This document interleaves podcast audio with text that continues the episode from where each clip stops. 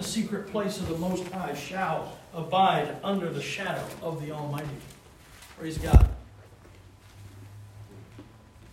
He that dwelleth in the secret place of the Most High shall abide under the shadow of the Almighty. I know we know these verses, folks. We've quoted them a lot these last couple of years. Mm-hmm. Okay?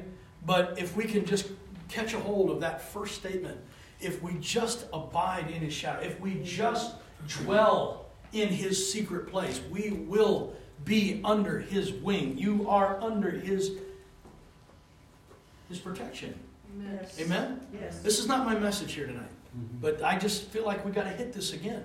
You got to hit it again. Mm-hmm. We're not to be afraid. This is not about whether you wear a mask or whether you're not wearing a mask. It's not about whether you get a vaccine or not get a vaccine. Mm-hmm. This is about whether or not you're trusting in God. See, it's the world that's trying to make it about the masks and the distancing and the sanitizers and the you know uh, vaccines that don't even work. And now, oh, you got to get boosters, and it's it's a never ending. Listen, people are dying on the vaccines, folks. They're dying with the vaccine. There are thousands and thousands of people that have died with the vaccine. It's not our hope. It, uh, we, the Lord told us that at the start. That's right. He, he told us that at the start almost two years ago. Our hope is not in a vaccine. The vaccine didn't actually come out for many months later, but the message is the same. Our hope is not a vaccine. We're not hoping for a vaccine. Right. So it's not about whether or not you're taking a vaccine. It's not about whether or not you're wearing a mask. It's not uh, about whether or not you're, you're, you're meeting with uh, a group of people, like we're doing right here tonight, or whether or not you're properly socially distancing yourself, or it, all the rules that we have to constantly. Uh, are you are you washing your hands every 20 minutes and you know the, all this chicken fear? I'm not rebuking anybody. I know I come across harsh a lot of times, and it makes people think, "Oh, he's mad at us." I'm not mad. I- I'm mad at the devil for what he's doing. Amen. But you know what? We're in the end times. We're in the end times. Our job, our, well, not our job necessarily, our hope is that we can abide in the shadow of the Almighty. Amen. Amen. If we will live in His secret place, amen. Amen. We just move into His secret place. The, the devil and the world have tried to make it about procedures and medicines and this and that. It's about whether or not you're trusting in God. You trust in God, Amen. no matter what happens to you, it's fine. Mhm. No matter what happens to you, you're with Him. If your physical body dies, you're with Him. Amen. Praise God. If your physical body gets sick, you're with Him. Mhm. If your physical body comes through it unscathed, you're still with Him. Amen. Praise God. Trusting in God is not a guarantee that you won't go through stuff, right? Right. No. It's, it's really just about wh- what, what, what it's worth in your life, right? We, um, we knew a lady years ago, unfortunately, she passed away. She had lung cancer. Lung cancer. Couldn't quit the cigarettes. It- you know, and it's sad. It's, it, it's choking me up even right now. I'm not trying to be dramatic. But this is a friend of my mom. Uh, they, they lived in the same building together. So you guys remember Linda? You know, um, my mom, she worked on her and to, gave her word and prayed for her and did, man, just, just about anything, everything she could do to help this woman be saved.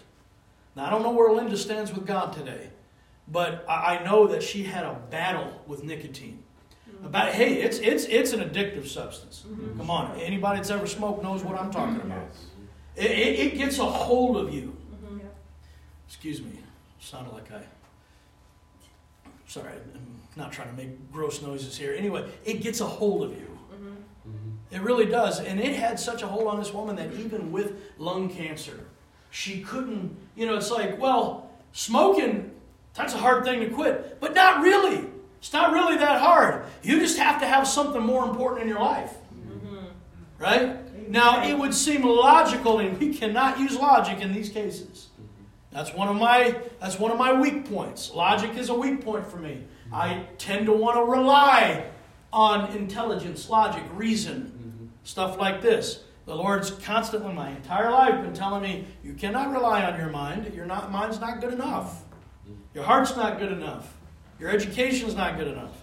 Everybody with me on that one? So, uh, but logically, I'm just using this as a point. Logically, you'd say, well, my goodness, if if it's the stupid cigarettes that's causing the lung cancer, well, well obviously she should quit. Well, we all know she should, she had such a hard time. It was it had a hold on her. And I don't think it was just a chemical hold. I think it was psychological, emotional, mental. It, was it was an experience in her life that gave her something that she was willing to continue to risk her life for. And this is, this is where we, we come to. Trusting in God is, is not really hard. Disciplining and giving up certain things is not really that hard. You just have to have something more important in, in place. Mm-hmm. And if we can dislodge something like that, you know, I'm, I'm not here preaching against cigarettes. It's not my point. It's just an example. Everybody hear me. If we can dislodge these trusts that we have, you know, some people think if I just have enough information, I'll be able to beat this. No, you can't. No, you can't. Mm. what about the scripture that says, My people perish for the lack of knowledge? Yep, God's people perish for the lack of God's knowledge. Okay? God's people will perish for the lack of knowledge of Him. That's what He's talking about. He's not talking about knowledge in general from the world. Okay? You guys know I like uh, keeping uh, abreast of you know all the latest scientific discoveries and all that. But hey, listen, these guys are, are wrong most of the time. Mm-hmm. Okay, you, you know, you, you guys know I like talking about stuff like that, but listen, I don't trust in that. Don't uh, never mistake that. I don't trust in that world. I don't trust in a system that doesn't even believe in God for the most part. Right. Mm-hmm. So if I talk about these things in church, it's because the Lord has given me permission. Use this example, okay? That's it. I don't trust in a history book. I don't trust in a math book. I don't trust in a science book. I don't trust in the internet. I don't trust in these sources that give me information in these things. Right. I trust in the living God who Amen. made the world Amen. to tell me how he made the world. Yes. I trust in the living God to tell me no matter what the world says, I did destroy the earth in a flood. And I did restart the human race with eight people. I believe that. Do you believe that? Yes. I believe it happened only 4,500 years ago. I mean, to most of the world, that's a stupid belief. And it has no scientific or modern current scientific bearing. I don't care. The Lord told me it's true. Mm-hmm. His word told me it's true, and I believe that word. Yes. So if, if you think I'm trusting in science, think again.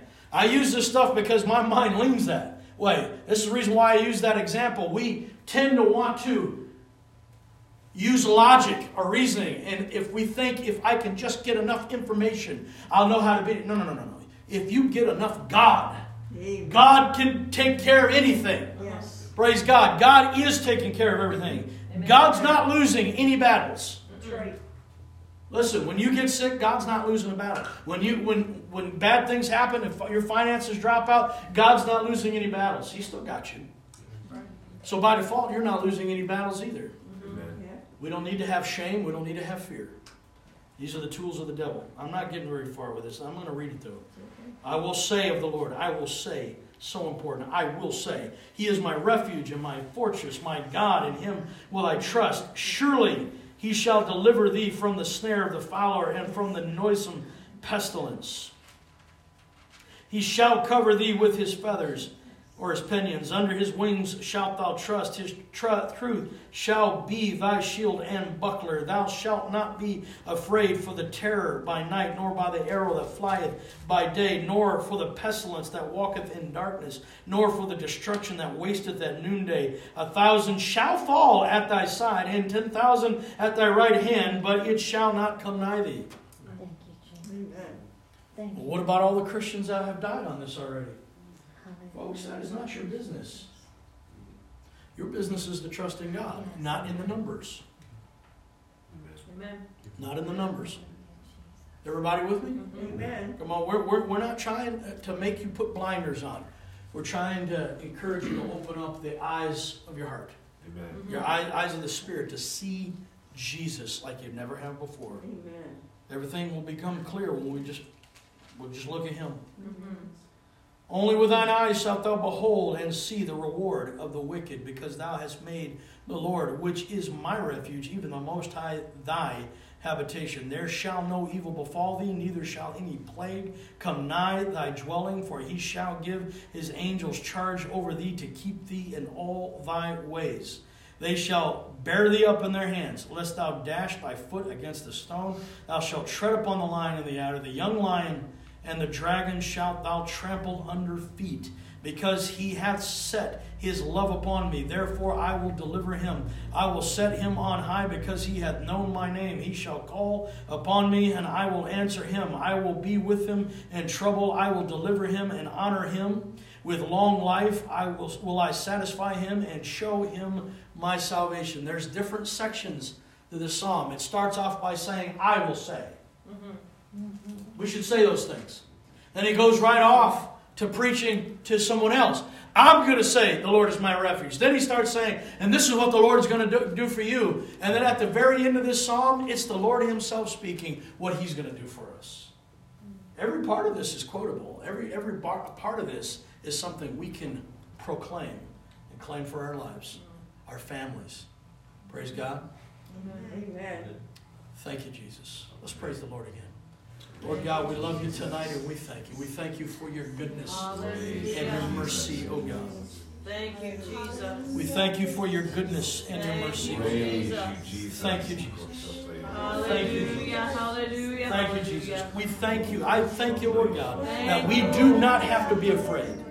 I thank you, Lord God, for giving us that power and that love and the soundness of mind. I thank you for giving us the Holy Ghost and power. I thank you for baptizing us in the Holy Ghost and fire. Hallelujah, Lord God. Jesus, thank you, God. Thank you, Lord God. Thank you, Lord God.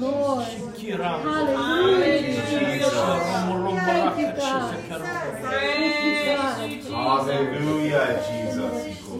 Praise God. Hallelujah. Praise God. Hallelujah, Lord. Thank you, Jesus. I see that you're recording. That wasn't my message tonight. That's all right. A good reminder is always good. Amen. I've, I've probably said these things a bunch of times over the last couple of years, but here we are saying it again one more time, one more time. If we have to say it next Sunday, we'll do it next Sunday. Amen. Praise, Praise God. God. Amen. Hallelujah. No matter what happens to us, we are in the hands of God. Turn with me to Genesis chapter 15. This is, uh, this is what we're going to get into tonight. Um, when we were on the Fresh Fire uh, all night prayer meeting a couple weeks ago, the Lord had me talk about some of the things we're going to talk about here. Um, I put it in a capsulated form. Uh, the Lord has told me to broaden it out here tonight. We're just going to have a Bible study uh, in um, what's going on. We're, we're coming down to the end of our calendar year. As you know, this is not necessarily the end of a season. In fact, uh, according to the motion of the earth around the sun, we just started the season yesterday. So, but um, so that doesn't necessarily mean it's a spiritual season coming in, and January 1st does not necessarily mean the beginning of a new season either. But we do feel that here at the end of the year, maybe going in a little bit into the next calendar year, 2022, we are in a season of confrontation. Season of confrontation. If you're anything like me, you don't like confrontation. Some people do. I don't. I tend to be introverted. And I know some of you probably can't guess that by the way I act in church. But hey, listen, some of you know me uh, when I was, you know, well, you know me all your life, really, uh, all my life. But uh, some, of, some of you know me a little bit better. And when I was a kid, I was very quiet, very shy, and uh, I, I like to goof around and laugh, but for the most part, I was just a very quiet person. I, I did not confront, I, I let people railroad me. Um, I think part of that was because I had an older brother who was physically larger than me, and I just got used to following his lead in everything. And if I didn't want to do something, tough, we're going to do that. If uh, I didn't want to share my toys, tough, you're going to share your toys. Not really sharing when you make someone do it, but anyway, um, I love my brother. Don't I, I a recording like this ever gets in his hands, Amos, I love you. Uh, this is uh, nothing against you, but it's we were kids. He was the older brother. He was the boss. Mm-hmm. You know, if my parents weren't around, he was in charge, and uh, uh he won all his arguments with his fists. And I'm not even joking about that one. He won all of his arguments with a fist. And uh, if I didn't like it, tough. You get a punch in the arm or, you know, a punch in the stomach. I got my breath knocked out. Uh, there were times that he would literally haul off and hit me right in the chest hard enough to knock the wind out of me. Felt like I was dying. That's, that's how it was. And so early in life, I just got used to just giving over. Whatever anybody wanted from me, I, I just give it to them. I, when I was in kindergarten, there was a little boy in class. He was he was uh, from a poor area of town, and uh, our family wasn't wasn't very well off either. We we were always pinching pennies in my house, but his family was even worse than my family. And he found out that I came to school every day with cookies in my lunchbox. Once he found that out, he came up to me every day. Can I have your cookies? Can I have your cookies? And I would just give it to him every day. You know, at snack time, he'd be like, he'd, he'd just be there waiting for me to get my lunchbox out of my little cubby hole, and uh, he'd, be like, he'd just have his hand out like. And one day the teacher noticed it. It's like, have you been? And I'm just like, yeah, like what? I didn't know. You know, I just yeah, he wanted it, so I just gave it to him. You know, I'm not a confrontationalist. I don't like confronting, and yet the Lord has told me a lot this year, but especially down where we are right now, it's a time. we're in a season. In fact, we're coming to the end of this season. This is a time of confrontation. A lot of things that have been going on in church, a lot of things that have been happening, even with our reset in October, things like this has been a confrontation. A confrontation on three different levels. We confront God. We confront the devil. Now, when I say confront God, that's not. An, I'm not talking rebellion. Right. We said, don't, don't hear me. Don't hear that. We're not talking about confronting God in rebellion. We're talking about getting before His throne and looking at Him and talking with Him face to face. That's confrontation, okay? And we're not really doing the talking in that, that confrontation. We're letting God talk to us. But we're also confronting the devil. We're getting in the devil's face. We're also confronting ourselves. We're confronting. This is a time where the Lord is opening up like He hasn't it, it, I don't know when. He's, confront, he's telling us we have to confront our fears, we have to confront our shames, we have to confront our offenses, our bitternesses, our carnality, our weaknesses. We got to confront them because we have lived too long. It's easy for humans to live. I talk a lot about this. It's because this is all part of the message. And what I find is I, I usually say the same things just repackage them a little different. Tonight I'm going to be a little bit more direct. So what we do is we just get into a mode where, hey, I'm afraid of this. So what? I'm just gonna. It's just life. That's just how I am. It's my personality. It doesn't matter. i have learned to deal with it. Well, how do we deal with stuff? Well, some people deal with it with medication. If I'm nervous and anxious, I just take a pill and I'm not nervous and anxious anymore. I was at an ALJC conference years ago. I think it was in Tulsa, Oklahoma. And a man, I do not know how this man got behind the pulpit, and I don't know what, excuse me, Lord, help me. I don't know what, I'm not going to say any derogatory terms, but I don't know what leadership uh, felt it was a good thing to put this guy in front of 300 or whatever ministers and, and, and to instruct them. But this guy stood up and said, If a pill can fix it, it's not a devil. I wanted to throw my Bible at him. What, you know, I'm just sitting there going, where have we come? What are we doing when we're allowing in a large fellowship of men of God to be told by a, a man who's in the psychiatric realm or whatever realm they call that, you know, uh, psychology realm, He's coming in, he's, he's not even a minister. He's telling a bunch of men of God filled with the Holy Ghost and saying, if a pill can fix it, it's not a devil. Yeah, but what if a devil wants to get you entrapped and get you bound in medications and chemicals that stifle your very mind? And, that, and, and so he's going to sell you a bag of lies that says all you have to do is take a pill and you're good.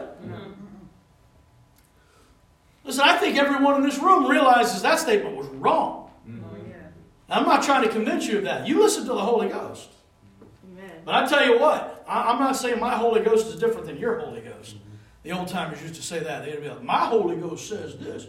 Well, okay. Well, I, there's not different Holy Ghost. If we all have the Spirit of the living God, He's going to say the same thing to each and every one of us. Yes. And I'm telling you right now, when I was standing in Tulsa, I think it was Tulsa, Tulsa, Oklahoma, and whatever, I think it was Renaissance Hotel, mm. and um, we're, we're standing there or sitting there in that case, listening to this guy say stuff like that. My Holy Ghost, but really the Spirit of the living God, said, That's not true.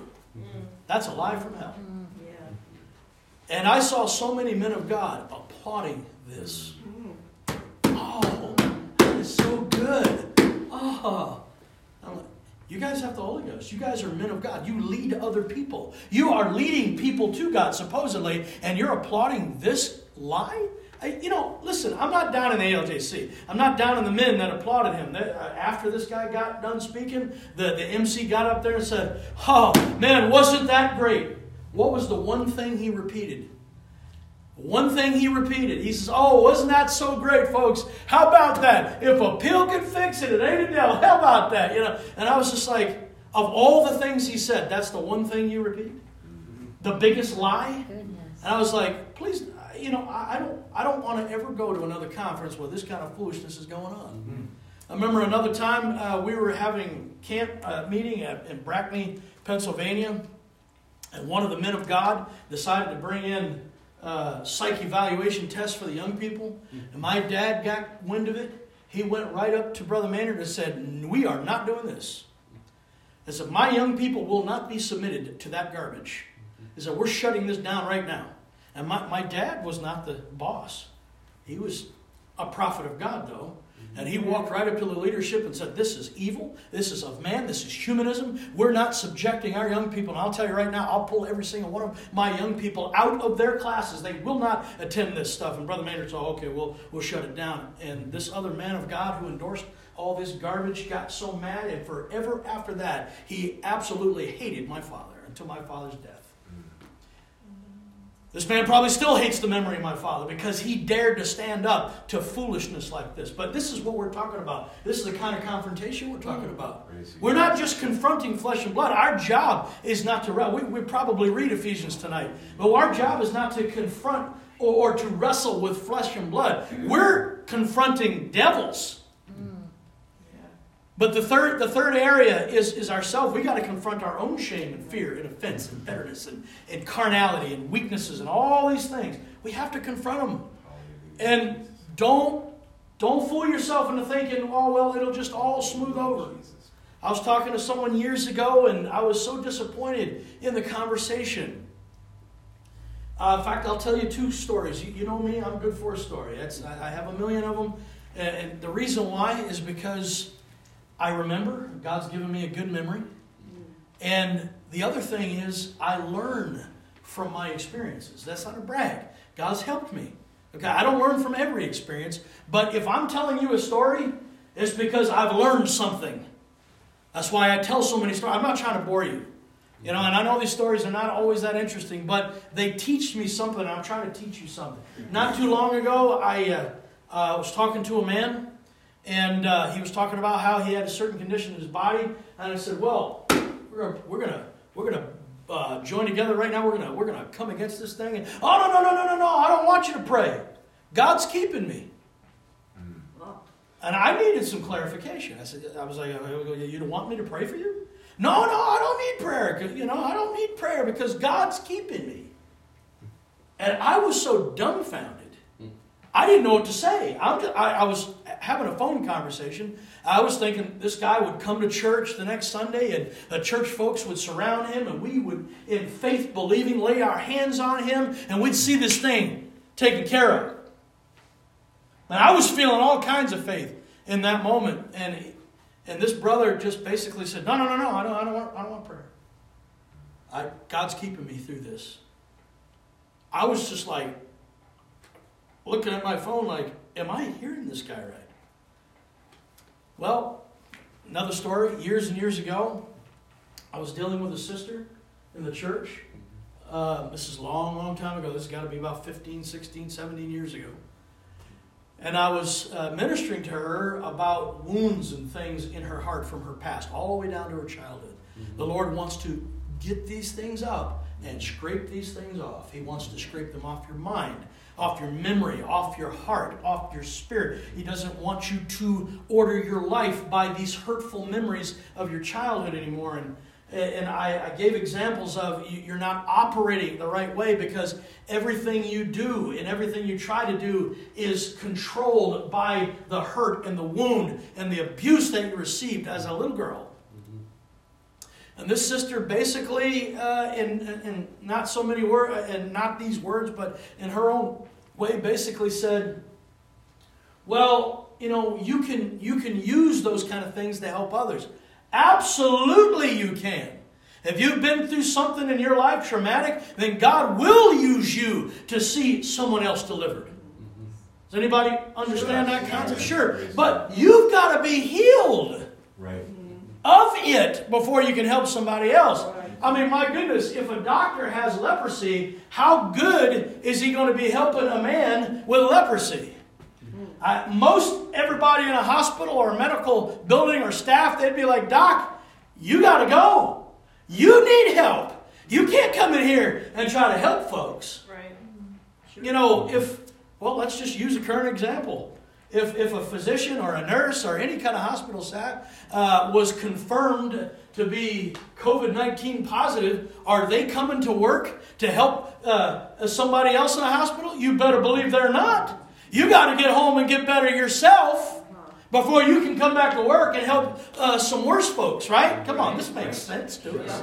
I mean, that, that just makes, and again, I'm not trying to lean on logic. I'm just trying to say this is how it works. We know this is just how, how it works. Even Jesus said, if the blind lead the blind, they'll both fall in a ditch. You've got to have someone with sight leading someone else uh, to, into the paths that we need to go. Praise God. I'm not trying to be offensive here. I'm not trying to be offensive. Amen. But the idea was, you know, you need to be healed of this. And this sister basically, in a very respectful and nice way, said, I don't want to deal with that. Because I can still help people and you know, I, you know, I don't have to I don't have to dredge up all this pain and all this stuff. But it's already there. It's already affected everything you do, everything you think, every, every mm-hmm. place you go, every time you try to do something from, from God. The, the, the devil just puts his finger on the sore spot. Mm. It doesn't take much. I mean, if you got a broken arm and someone mm-hmm. Touches that break, mm-hmm. they don't have to touch it hard, but, yo, don't touch me. It's just a little bit of touch. If you got a knife wound in your side that hasn't fully healed yet, if someone comes along and just touches a little bit, it moves your whole body to defend against one little spot, right? Mm-hmm. Yep. It affects your whole walk, it affects your whole life. We've got to get these things healed. And the only way it's going to get healed is confrontation. I want to I want to I want you to turn with me to uh, Colossians chapter 2. A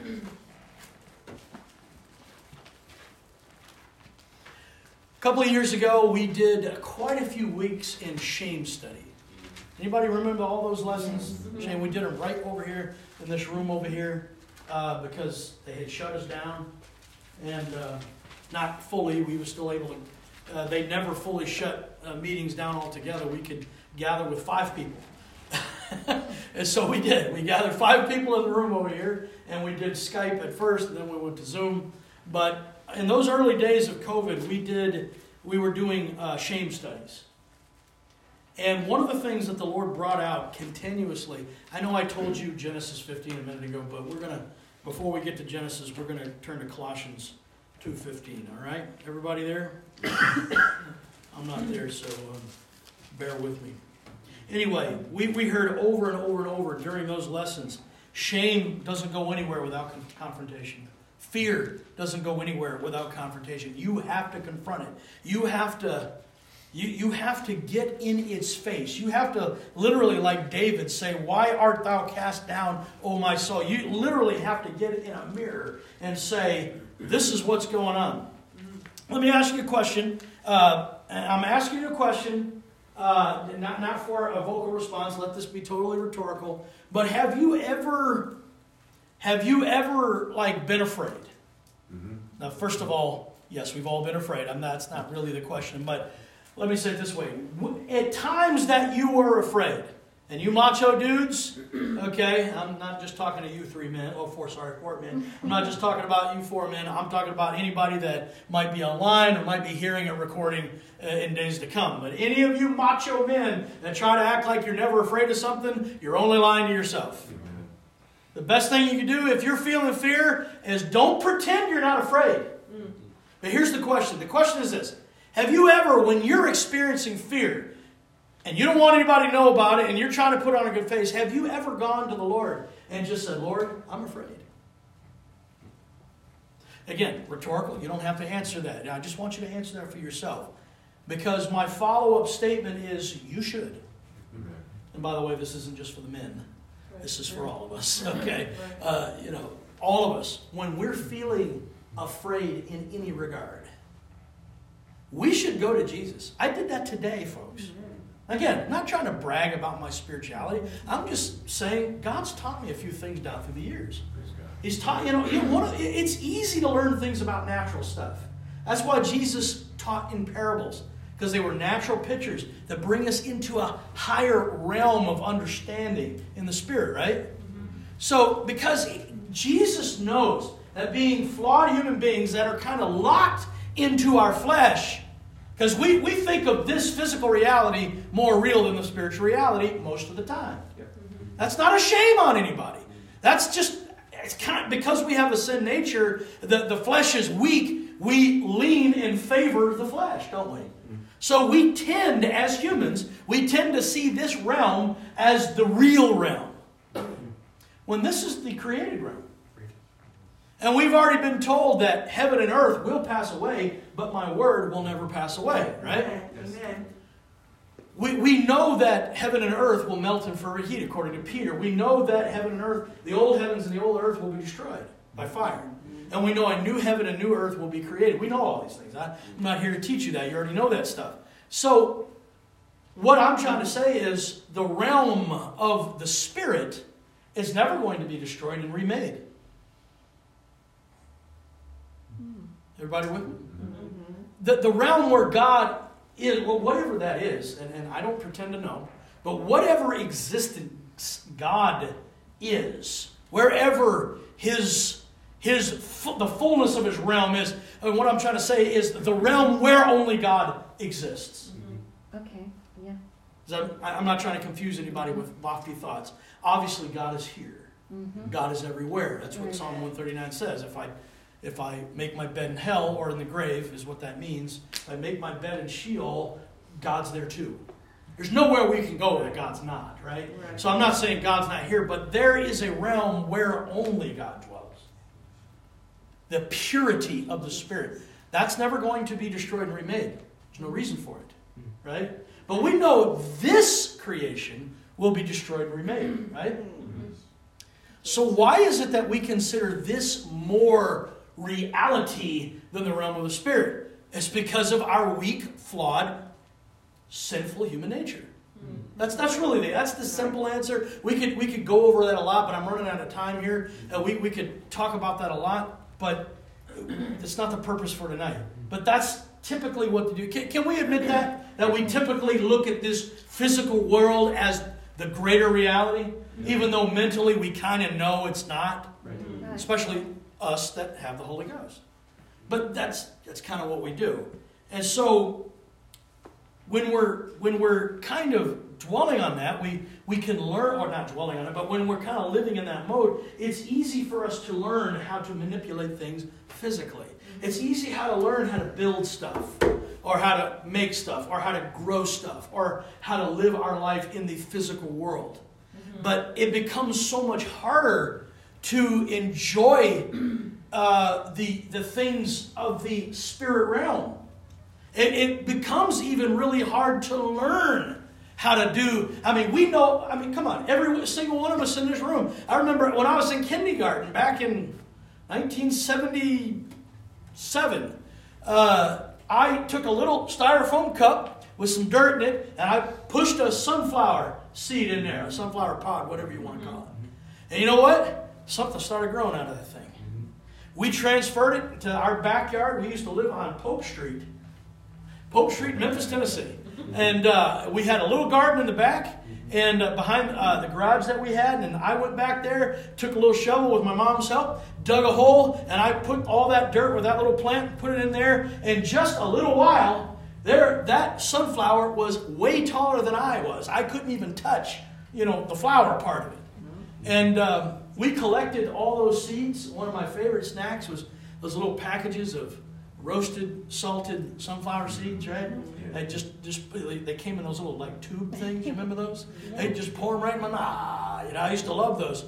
And uh, well, at the proper time, my mother goes out there, and, and, and, I remember it was in a bowl. She had this nice big bowl, and she's scraping all these sunflower seeds off. And I was about to reach in and just put them in my mouth. She goes, "Oh no, no, you can't do that. You got to crack them open."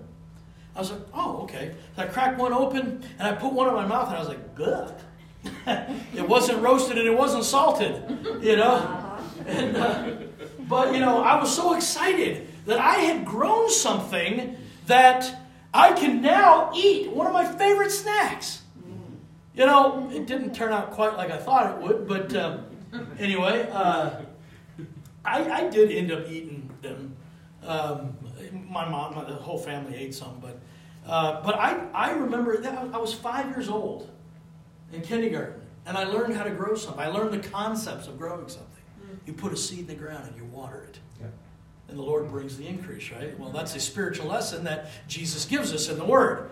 But it's amazing how hard it is to learn. We know the physical lesson. We know that. Every one of us know that lesson. We know it, growing things is not hard for us physically. Mm-hmm. But how to grow something spiritually becomes difficult. But I mean, how hard was it, literally, how hard was it to take a seed and just put it in the ground and every once in a while give it some water? That's not hard at all, is it?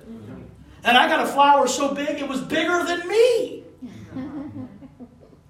Which is, was not saying much back in those days. I was only four feet or three something feet high, you know. Um, anyway, that's what happened. It wasn't hard. It wasn't hard to do. Uh, you just do a little bit of work, and the, the earth and the, the sun and whatever else, the magic of creation, sorry for using the word magic, but the wonders of creation uh, made this thing grow. And I, my part was very little. You know, we can transfer the same stuff over into the Spirit, can't we? Mm. And if we can just realize to make something grow in our spirit, it's not any harder. Mm-hmm. It's a parallel. It's a parallel. Right. You have to put something dead into the ground, right? And you have to water it by the Holy God. Now, you have to know the understanding. You have to know the concept. You have to understand we're talking about a repentance and we're talking about a burial, a baptism, right? And we're talking about a resurrection, right? You have to know what the parallels mean, but it really is not hard to make something grow in the Spirit. It's no harder than trying to make something grow in the natural. Now, there are conditions. There are certain things you can grow, and there's certain things you can't grow, depending on the climate, depending on the soil, depending on a lot of factors, right? There are certain things that if you try to grow, if I went out there and planted a fruit tree today, we probably wouldn't get any really good fruit for like 15 years. Depending on the tree, sometimes you can get them in as little as three years, okay? But depending on the tree, you might be waiting if you're if the soil is not just right or the sunlight is not just right. Because some trees like shade and some trees like sun. You know how it is. Mm-hmm. Some uh, trees like a little bit more water, some a little less, and on and on and so forth. But uh, you you might be waiting 15 years to get any really good fruit. My friend, who's a landscaper, told me he goes, you know when the uh, second best time to plant a tree is? I said, when's that? He goes, right now. He said, You know what the best time to plant a tree is? So when? 20 years ago. so, you know, obviously we can't do anything about 20 years ago. What you can do is eh, just do second best, plant it now. Right. Plant it now. So I don't know how I got off on that tangent, but I, what I was ta- I remember what I was talking about. I don't know how I got to that, but it was a good lesson anyway. Mm-hmm. Praise God. So, uh, what we're talking about is if you're experiencing something, shame, fear, uh, anger, bitterness, whatever it might be. The best thing we can do is just say, Jesus, Lord, however you want to address him, Heavenly Father. Listen, he knows who we're talking to. There's only one God. Mm-hmm. Okay? We, we go before Him and say, I'm, I'm pretty mad right now, God. I'm pretty mad at this situation. I'm pretty mad at this person. Or I'm just really upset, Lord, because I thought that you were going to do stuff in, in my life and it's not happening. I'm, I'm just really upset. So Well, I can't talk to God like that. You better start learning how to. Amen. I'm telling I'm, I'm serious. We have to learn, and not disrespectfully. We don't do this with just, we come before Him with the fear of the Lord, but we also come into the throne room of God with boldness. Mm-hmm. Right? Boldness because He's our Father. And we come before our Father knowing our Father's not going to smash us into jelly with His big, powerful fist at one little infraction. He's not. Right. Listen, the Bible says it's not all who call me Lord, Lord that will enter into the kingdom of heaven, Yes. but those that do the will of my Father. Amen. Then he said, uh, Listen, you know, I understand you've done all these wonderful works in my name, but I don't know you. So if you take the two statements together, uh, just because you're doing a lot of good things in the name of Jesus doesn't mean you know him. Uh, Let's, let's take it one step further. Just because you're doing a lot of good things in the name of Jesus does not mean you're performing the will of God. That's a hard one to swallow sometimes, folks. We can be doing things in the name of Jesus, and by default, we would think this is the way it is. But Jesus goes so far as to say, casting devils out? Can casting a devil out in any context be something wrong or out of the will of God? I can't imagine it. But all I'm saying is, is without an intimate knowledge of the living God, we're not even going to know what His will is. And so what we're doing is going to be outside of His will. And so we're not going to be doing His will because we don't know Him. The answer is knowing Him intimately and therefore knowing His will and operating His will. That's how we're in. Everybody with me? Amen. So, back to what we're saying. Listen, we need to come before Him and say, Lord, I'm afraid right now. This is scaring me really bad. I don't know why I don't trust you fully in this regard, but I have to acknowledge that I'm not trusting you in this. Mm-hmm. And that's where we get to the place where that man was. Lord, I believe. You all know the rest of it, right? Help thou my unbelief. Thank you. Help thou my unbelief. We got to get to that place where we're just open and honest before God. That's what we do when we confront the Lord. Now, I, I'm, I'm really getting ahead of myself. Colossians chapter 2, verse number 11. It says this. I know I said 15. I'm going to go back a little bit. In whom also ye are circumcised, with the circumcision made without hands, and putting off the body of sins of the flesh by the circumcision of Christ, buried with him in baptism, wherein also ye are risen with him through the faith of the operation of God, who hath raised him from the dead, and you being dead in your sins and the uncircumcision of your flesh, hath he quickened together with him, having forgiven you all trespasses. Everybody say all trespasses. All trespasses. In fact, it might even be better to say forgiving you all trespasses. You know, yeah, go go ahead. That's it. Forgiving you all. Okay, I know, I, I, I tripped you up on that one, my fault. But yes, having forgiven you all trespasses.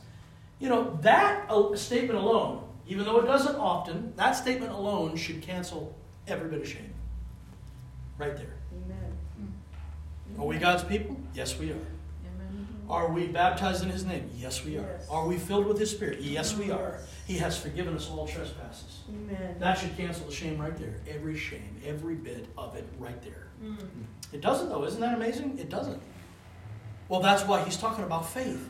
You see what Jesus went through so we can learn about how it works so that we can go through the same process in faith believing and then come and arrive at this place. Now, moving on, it says, blotting out the handwriting of ordinances that was against us, which was contrary to us, and took mm. it out of the way, nailing it, nailing the opposition to the cross.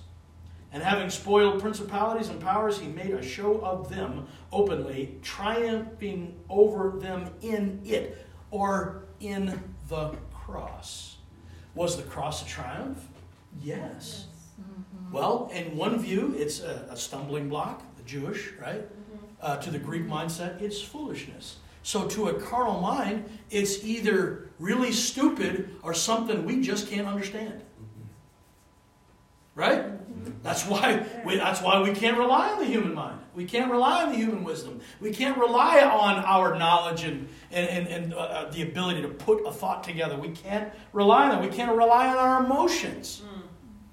Because what Jesus did, the Lord of all glory, uh, God come in the flesh, He gave up His life for us. That's either really dumb or just confounding. To the Jews, a stumbling block, to the Greeks, foolishness. And yet, it's the very thing that saved you and I. Amen. Come on, we know this. Amen. This is not new information. Amen. This is what saved us. Yes. The fact that He went before us, He died for our sins. Thank you, Jesus. Yes. So when it says it's a triumph, that's exactly what Paul means here. It means this was a triumph. Yes. This is a triumph. He beat the devil by giving up. Amen. He didn't really give up. He, he, he beat the devil by giving up his life, mm-hmm. his fleshly life. So this was a confrontation. So, you know, I was talking, uh, Brother Jeffers is always very, uh, always says this statement. Some of you probably recognize it. There is no salvation without confrontation. That's a good one. It's not a Bible scripture, but it's a, it's a, good, it's a good quote, okay? And I'll give Brother Jeffers the, uh, the um, credit for it, okay? Even though he got it from God. So we'll give God the credit for it. But there is no salvation without confrontation. Jesus confronted the devil, he confronted his own flesh. How do we know? He said, If it be possible, let this cup pass from me. Remember when Jesus said that? Yes. What did he follow it up with? Nevertheless. Nevertheless. Let thy will be Not my will, Yes. but thine.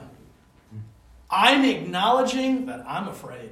Mm-hmm. I'm acknowledging that I do not want to go through this pain. Mm-hmm. I'm acknowledging that this is something I do not want to do, but Mm-hmm. my favorite three words in English smashed together in one nevertheless. Amen. Nevertheless. In other words, my fleshly desires cannot ever be put above God's will. Hmm. Amen. God's will is never less than my will. Right. Amen. That's, that's really why it says it that way in English. Nevertheless, right? The idea, I know, I know it doesn't mean that in the Greek, it doesn't. But in English, we just took three words and we smashed them together. Nevertheless, and made it one word. But what we're looking at there is this God's will can never, can never be allowed to be less than my will, mm-hmm. our will, our human will, right? Mm-hmm. I don't, I'm afraid, Lord. I'm afraid. The best thing we can do is learn from Jesus and just say, Lord, I'm afraid. I'm afraid to do this. I'm afraid to go through the pain. I'm afraid to give up my life. Come on. Jesus didn't want death any more than we want death. He didn't like pain any more than we like pain. And I can tell you right now, I don't like pain. Anybody here like pain? No. There's some weirdos that do, but you know, hey, you know, really, the truth is, no one really does. No one really likes pain, and neither did Jesus. But he said, nevertheless, nevertheless. Now, if you will, indulge me, turn to Genesis chapter 15. We'll go back there.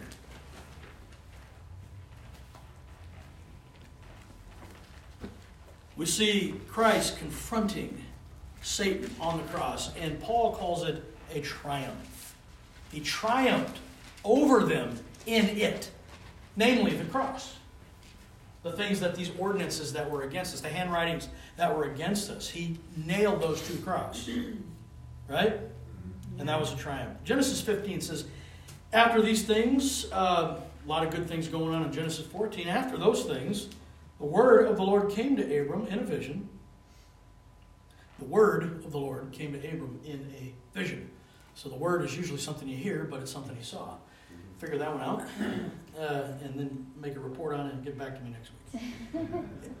the Lord came unto Abram in a vision, saying, Fear not, Abram, I am thy shield and thy exceeding great reward. Now, how many knew that scripture before you came in today? Mm-hmm. Amen. Yeah, probably all of us. Probably all of us. Yep. We even sing the song, right? Mm-hmm. You know?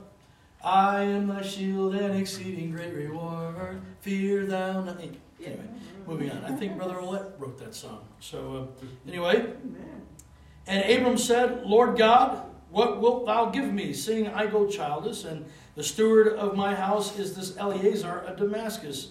And Abram said, Behold, to me thou hast given no seed, and lo, one born in my house is mine heir. And behold, the word of the Lord came unto him, saying, This shall not be thine heir, but he that shall come forth out of thine own insides shall be thine heir. And he brought him forth abroad and said, Look now toward the heaven, and tell the stars, if thou be able to number them. And he said unto him, So shall thy seed be.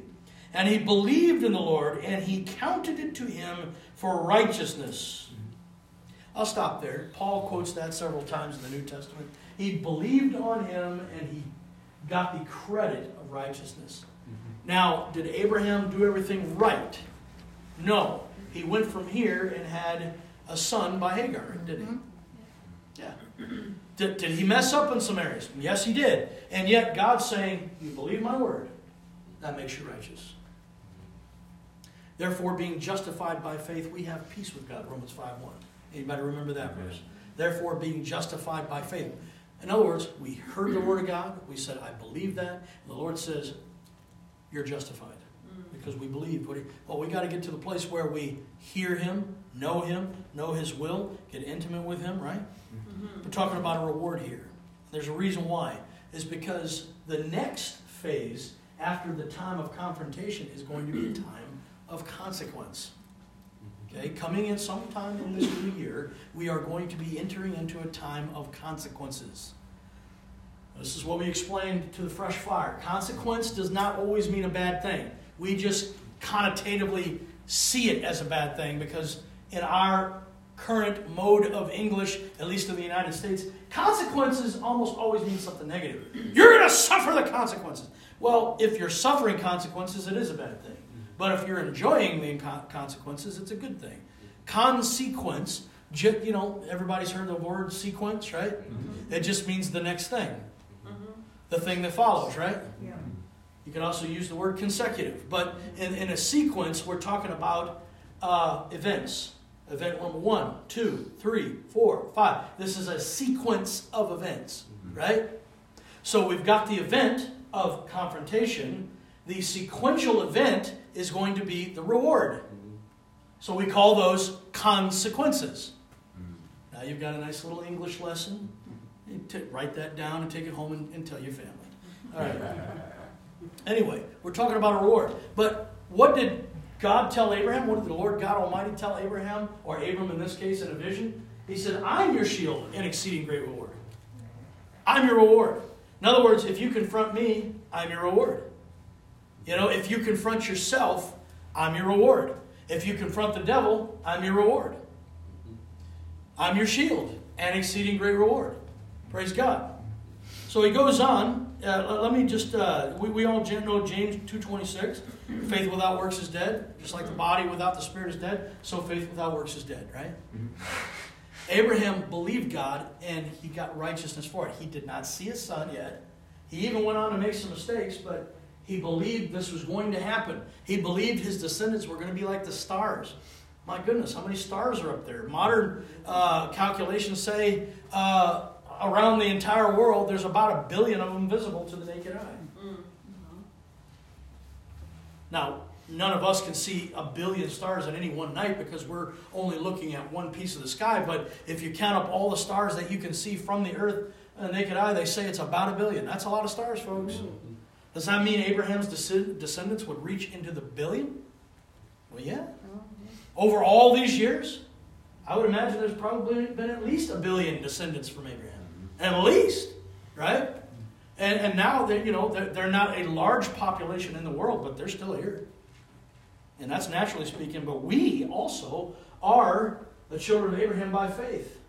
And there's at a minimum of 2 billion people on this planet that at least nominally say they're Christians, right? Mm-hmm. So, yeah, we're, we're talking about, if you're talking about natural seed of Abraham or even uh, children of faith, even though a lot of those are not children of faith, we're, we're talking, yes, you could count it into the billions, even now.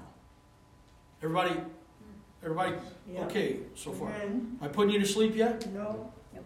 How about James chapter 1, verse 13? The trying of your faith worketh patience. The trying of your faith worketh patience.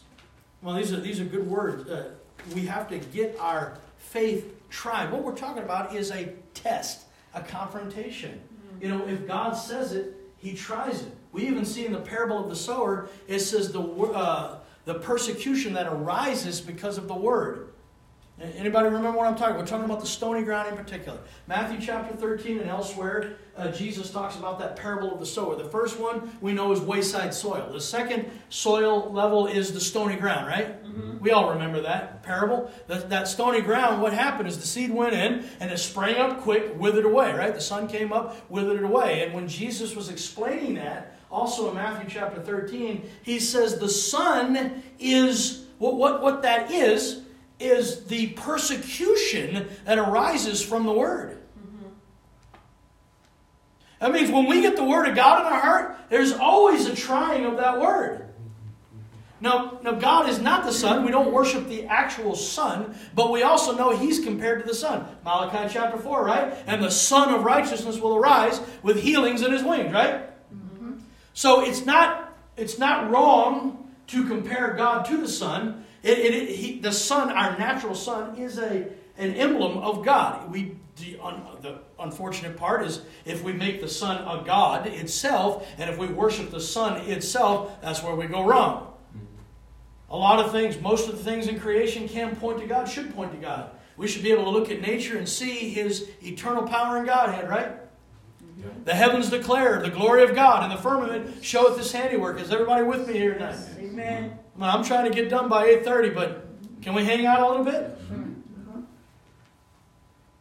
Trying of your faith. It works patience. Let ha- patience have her perfecting work. Let patience have her perfecting work. Why? Because this is this is how this is, we're talking about confrontation. We have to confront the fear. We have to get uh, go to Jesus. We have to go to ourselves. We have to become like David. And, and and I've got these scriptures written down. I I don't know if we'll go over them, but we have to get to the place where we're literally looking at our own soul and saying, "Why are you downcast?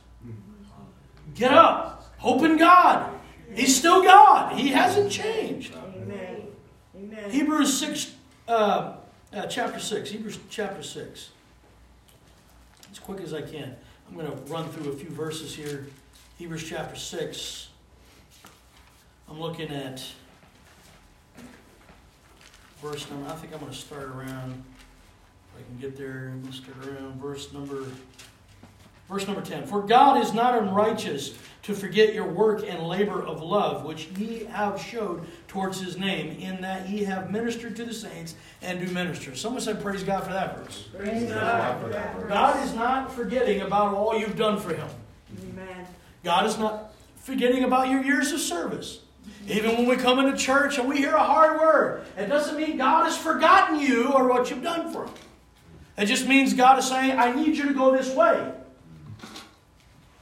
Amen. So keep going this way. Verse number 11. And we desire that every one of you do show the same diligence to the full assurance of hope unto the end. That's what we're talking about. Hey, he's not forgetting about where you've been. He just wants you to keep going until the end. Amen? Amen? Keep going towards him. Keep doing what, he, what you need to do. Keep doing his work and service. And keep doing your labor of love. Verse number 12. That you be not slothful uh, but followers of them through faith and patience inherit the promises. Inherit. Get your reward. Get your income. Get your comeuppance, right? Whatever you want to call it. Faith and patience. Mm-hmm. James says, the trying of your faith works patience. So let patience have a perfect work. James mm-hmm. chapter 1. And now Paul is saying in the book of pre or whoever the writer is, I always assume it's Paul, but whoever wrote this book says, hey, these guys inherited promises through faith and patience. Let's look at another verse real quick. Uh, Hebrews 10.35, a couple of chapters ahead. In my Bible, all I have to do is turn one page, and it says it this in verse 35 Cast not away, therefore, your confidence, which hath great recompense of reward. For ye have need of patience, that after ye have done the will of God, you might receive the promise. Praise God. It's a confrontation. Listen, you keep working, you keep having patience, keep going. There's a great reward in this. Mm-hmm.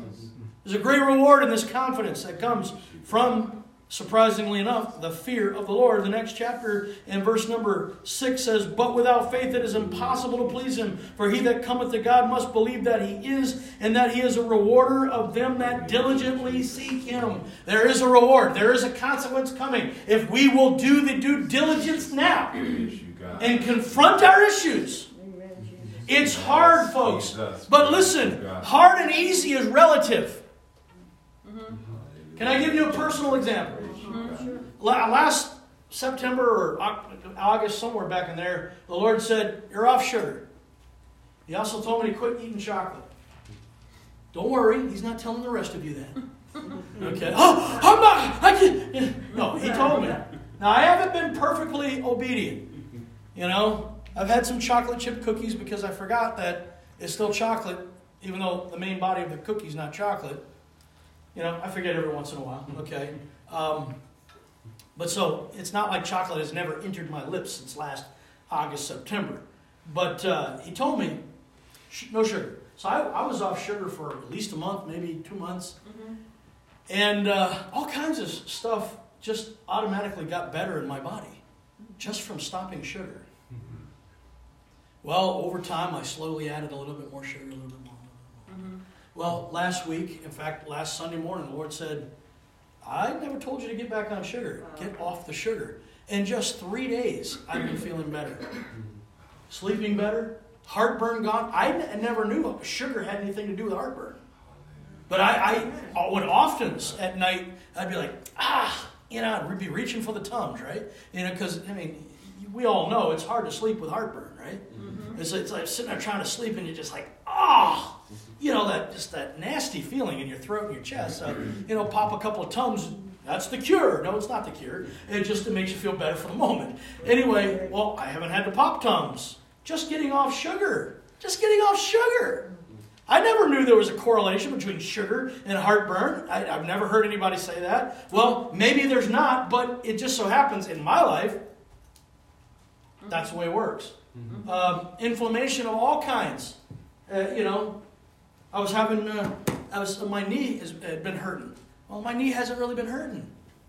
You know, inflammation is down in my knee just from getting off sugar. Well, I've only been off sugar for three days now.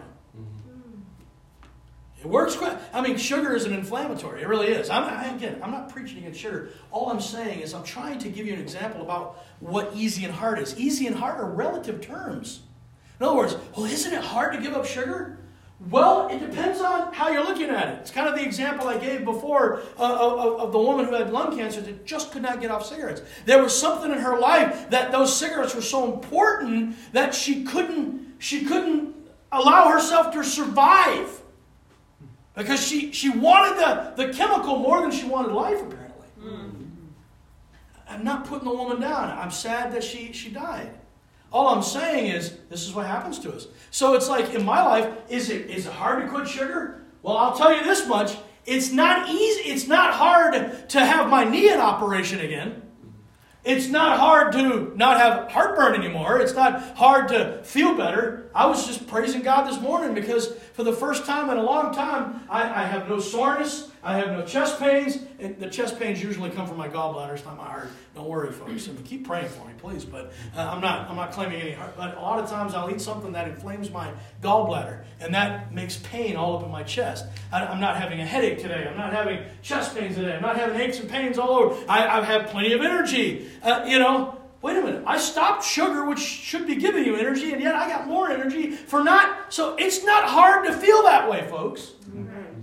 I still got problems, okay? Uh, you know, I'm, I'm not dwelling on them, but all I'm trying to say is, well, was it really hard to give up sugar? Not really when you consider the benefits. And that's just a personal example. I'm not saying God's telling you to give up sugar. I'm just telling you what He told me, okay? Everybody cool? Don't stone me, all right? Oh, He's taking away sugar now. Oh. No, I'm not. I'm just telling you what God has done for me. So what I'm saying is, yes, do I like sugar? Yep, sugar is an addictive substance. Mm-hmm. Sure. And it's only really addictive not because of the actual chemical compound of, of some, there's all kinds of different sugars, of course, but it's not really that. It's because of the dopamine hit your brain releases mm-hmm. when you eat sugar. Mm-hmm. Dopamine is a reward. Here I am talking science stuff, but that's really what it is. You get addicted to your own chemistry. It's not really the sugar, it's the sugar that promotes the addiction. You can get addicted to sugar, right? Sure. Well, if you don't know, now you know. But listen, if there are rewards for getting rid of it, then it becomes easy to get rid of it. Mm-hmm. That's that was that was my own point. That was my whole point. So it's like when when we're talking about a reward, you know, is it easy to confront your fears and your shames and your bitternesses and offenses and your weaknesses and your carnalities and all that? Yes, it's hard. But let's put it into a comparison, a contrast to what are the rewards for confronting this? Right. There's good rewards. According to the word, there's good rewards. There's Yeah. life. Praise God, there's the abundant life. Yes. There's health, there's prosperity for confronting these things. Praise you, Amen. God. John said it. I, I want above all things, I desire above all things that you prosper and be in good health. As your soul prospers. Right. This stuff has to be confronted in the inside. I'm running out of time here. Let's let's move on. Let's move on. We uh, we, we can look briefly. We can look briefly. We already know the scripture. You don't have to turn there. Ephesians chapter six. If you'd like to, that's fine. Ephesians chapter six. And I'm looking at verse number 10 and 11. Finally, my brother, uh, be strong in the Lord and in the power of his might. Put on the whole armor of God that ye may be able to stand against the wiles of the devil. We're talking about confrontation against our enemy.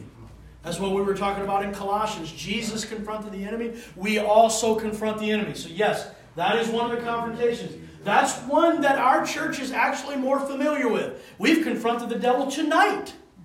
Right? It's often that we come in here and we confront the devil, right? Yes. This is something we've learned in the Cumberland Church. We've learned how to confront. Mm-hmm. One thing that I feel as far as the Cumberland Church as a whole, this does not necessarily mean every single individual here is having this problem, but it seems like to me as a whole, the Cumberland Church has problems confronting themselves. Mm-hmm. So if that hurts your feelings, confront it. You see, see how it always goes back? You know, really? I mean, the, the answer is if this is making you have hurt, offended feelings, then confront the offense. Take it to God and say and, and bring it to a confrontation. Lord, I'm offended at the word that Pastor spoke tonight. Do it! It can't go wrong. When you get down on your knees before God and say, I really didn't like what Pastor preached tonight. Is he wrong? Am I wrong? What, you know, hey, God's got to tell you. Right. Got to tell you. Yes. You know, I don't have to prove anything to you. All I have to do is stand up here and deliver the Word of God. Amen. And even though I've done this many times in the past, I've tried to hammer you into trying to believe that I am speaking the Word of God. Well, I don't have to. The Holy Ghost inside of you will know, and if your Holy Ghost don't know, the living God that gave you the Holy Ghost is going to know. And if you're listening to Him and confronting properly, He's going to tell you what's up. Mm-hmm. Amen. That's easy enough, right? Yes. So whether I'm right or wrong, the Word ends up being right. Amen. The conversation still has to happen. Folks, I'm, I'm, I'm laying it on thick, and I'll tell you why. It's easy, it's easy to not do hard things. Mm. That makes sense? Mhm. I don't really want to do that. I don't want to confront myself. I don't want to dredge up the old, old pain. I don't want to get into this. I don't want to. Oh, yeah, it's hard to do. But consider the rewards, and it becomes easier. It becomes easier. Brother Douglas used to say, it's a cinch by the inch. Yes. hard by the yard. Yep. Don't try to swallow it all at once. Mm-hmm. Just take little bits at a time. Mhm. If you're feeling something right now, bring it to Jesus. Lord God, I, I'm feeling nervous. I'm feeling like I really don't want to do this. Take it to Him. Talk to Him about it. It's really, it's, I mean, come on, does, does that, I'm hoping this is mm-hmm. going to be the case. Does that relieve some people? Like, oh, we can really talk to Jesus about that? We can talk to Jesus about everything. But sometimes we just have to be told by Jesus, you can talk to me about everything before we realize, hey, I could have been talking to Jesus about this for a long time. Is it really okay to admit to Jesus that I- I'm being afraid about something he told me to do? Oh, you better. You better learn how to talk to him. How, who else are you going to talk to? Yeah, you can talk to a guy like me or your brothers and sisters in Christ, but really the person you need to be talking to the most about it is God. Amen. Amen. Can we hang out a few more minutes? Read, if you will, on your own time. You can take this down in your notes. Read on your own time Psalm 42 and 43. This is the part that I often go to. You can also read Psalm 103 if you'd like. But Psalm 42, 43, and if you'd like to add to that Psalm 103, this is where we see David talking to himself. Why art thou cast down, O my soul? He's looking inside, he's confronting himself and saying, Why are you so down? Is that weird? Well, it shouldn't be. It's in the Bible. You know, you've heard me talk about this all the time. I'm one of those loonies that talk to themselves. I do. I talk to myself. Uh, but most of the time, I'm really just, I'm kind of like talking to God, then I'm talking to my own soul, talking to God, talking to my own soul. But where did I learn that? I learned that from David. I learned it. He's asking himself, Why are you cast down? And then he's instructing himself, Hope in God. Put your hope in God. Right? Amen. Come on, everybody with me? Yes. Amen. Okay, so instead of reading all that, that's when we confront ourselves. We got to confront ourselves.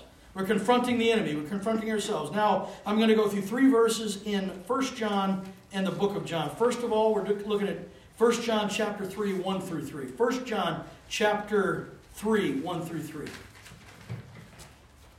1 John. 1 John chapter 3. Behold, what manner of love the Father hath bestowed upon us, that we should be called the sons of God. Therefore the world knoweth us not, because it knew him not. Beloved, now are we the sons of God, and it doth not yet appear what we shall be, but we know that when he shall appear, we shall be like him, for we shall see him as he is. And every man that hath this hope in him purifieth himself, even as he is pure. We're confronting God. Mm-hmm. We're going to God. We're looking at Jesus. We're looking at who He is, how He is, and we're starting to become like Him just by looking. So let's go all the way back to John, not First John. You can keep your finger in First John, but now back to the Gospel of John, chapter 1, verse number 18. It says this No man hath seen God at any time. Well, we just took that out. So I guess we can't do that, right? No, no, no, no, no, no. Keep reading. No man hath seen God at any time, the only begotten Son, which is in the bosom of the Father, he hath declared him. In other words, he's spoken him out. The living God, who no man has seen with their natural experience, has spoken out salvation. And we can confront him. We can go boldly before the throne of grace, according to Paul, right? Well, according to the writer of Hebrews. We have not an high priest, for we have not an high priest that cannot be touched with the feeling of our infirmities, but was in all points tempted, like as we, yet without sin. Therefore, let us come boldly before the throne of grace. Come on, we know these scriptures, right? Amen. Somewhere in Hebrews, chapter 3, chapter 4, somewhere in there, right? Everybody all right? I'm almost done. I'm almost done. By the way, I, uh, we're going to have to just get used to maybe going past 8.30 on Wednesday nights. Uh, well, let's just... Um, well, you know what? I'm wrong. I'm looking at 1 Timothy, not 1 John. 1 Timothy. You can take your finger out of 1 John and go to 1 Timothy, okay? Sorry, my mistake. 1 Timothy. Everybody all right? We're going to use this as our last scripture, so we're almost done. 1 Timothy. I'm in 2 Timothy. Let's try 1 Timothy chapter 3, verse number 16. I love this one. I'd love to spend a while teaching on this, but I'm not going to. And without controversy, great is the mystery of godliness. God was manifest in the flesh, justified in the spirit, seen of angels, preached unto the Gentiles, believed on in the world, received up into glory. Hmm. Received up into glory. So th- these, these same things really can apply to us. Great is the mystery of godliness. So if God was manifest in the flesh, so are we. Justified in the spirit, so are we. Seen of angels, yep.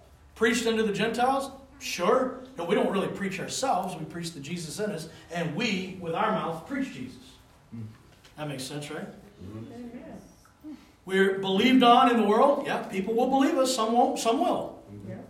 Some believe Jesus directly, and some have not. and we are going to be received up into glory. Amen. Amen. Praise God. So this mystery is applying to God and us, but it only applies to us when we confront God, look on Him, and become like Him.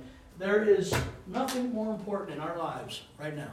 The devil's, uh, Lord God, forgive me. My, my tongue is all over the place. In the name of Jesus, the Lord, the Holy Ghost is controlling my tongue. The Lord has been pushing us lately. Mm-hmm.